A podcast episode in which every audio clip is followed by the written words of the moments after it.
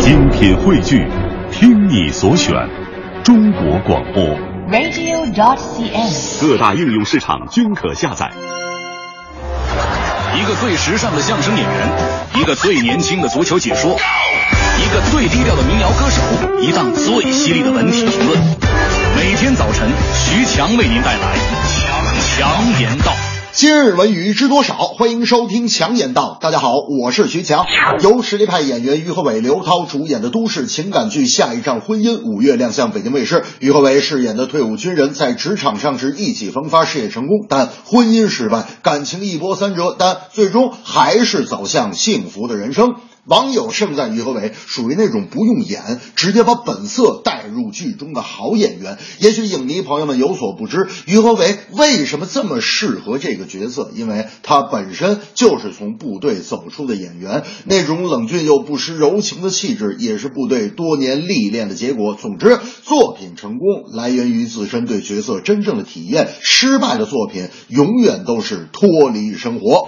我当兵的时候，于和伟老师还给我上过表表演课。记得当时他就跟我说：“来，学强，你跟几个战友演一下这个精神病。”我说：“于老师，我们不会演精神病。”于老师说：“一二三，开始！”我说：“啊啊啊！”我说：“我我我心说，我这一边演一边琢磨怎么演呗。”我这刚想好怎么演，于老师喊停了。我说：“于老师，我刚思考明白该怎么演，你怎么喊停了？”于老师说：“所有的人里，就你演的最好。”我说：“于老师，您的意思是不是说我平时思考的样子特别像神经病，是吧？”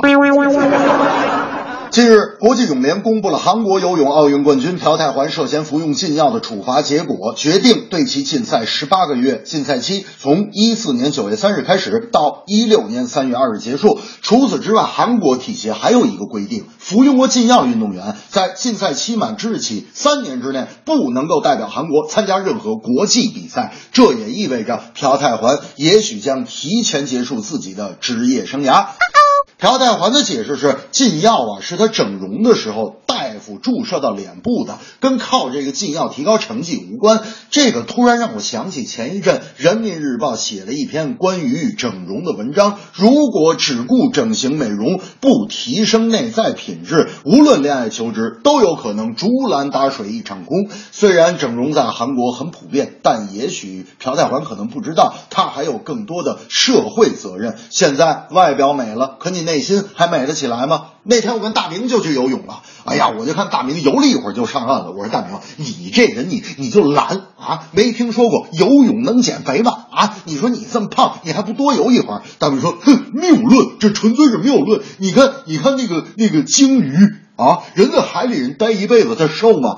我说大明，咱可别找借口。大明这会儿轻轻趴我耳朵边上说：“不是强子，我跟你说，我说实话，我为什么不游了呢？我我怎么回事呢？我就我刚游了一会儿，我为什么不游？我我就实在是喝不了了。”这正是五月好戏又来临，下一站有好婚姻，永联处罚朴泰桓，从此不再有奥运。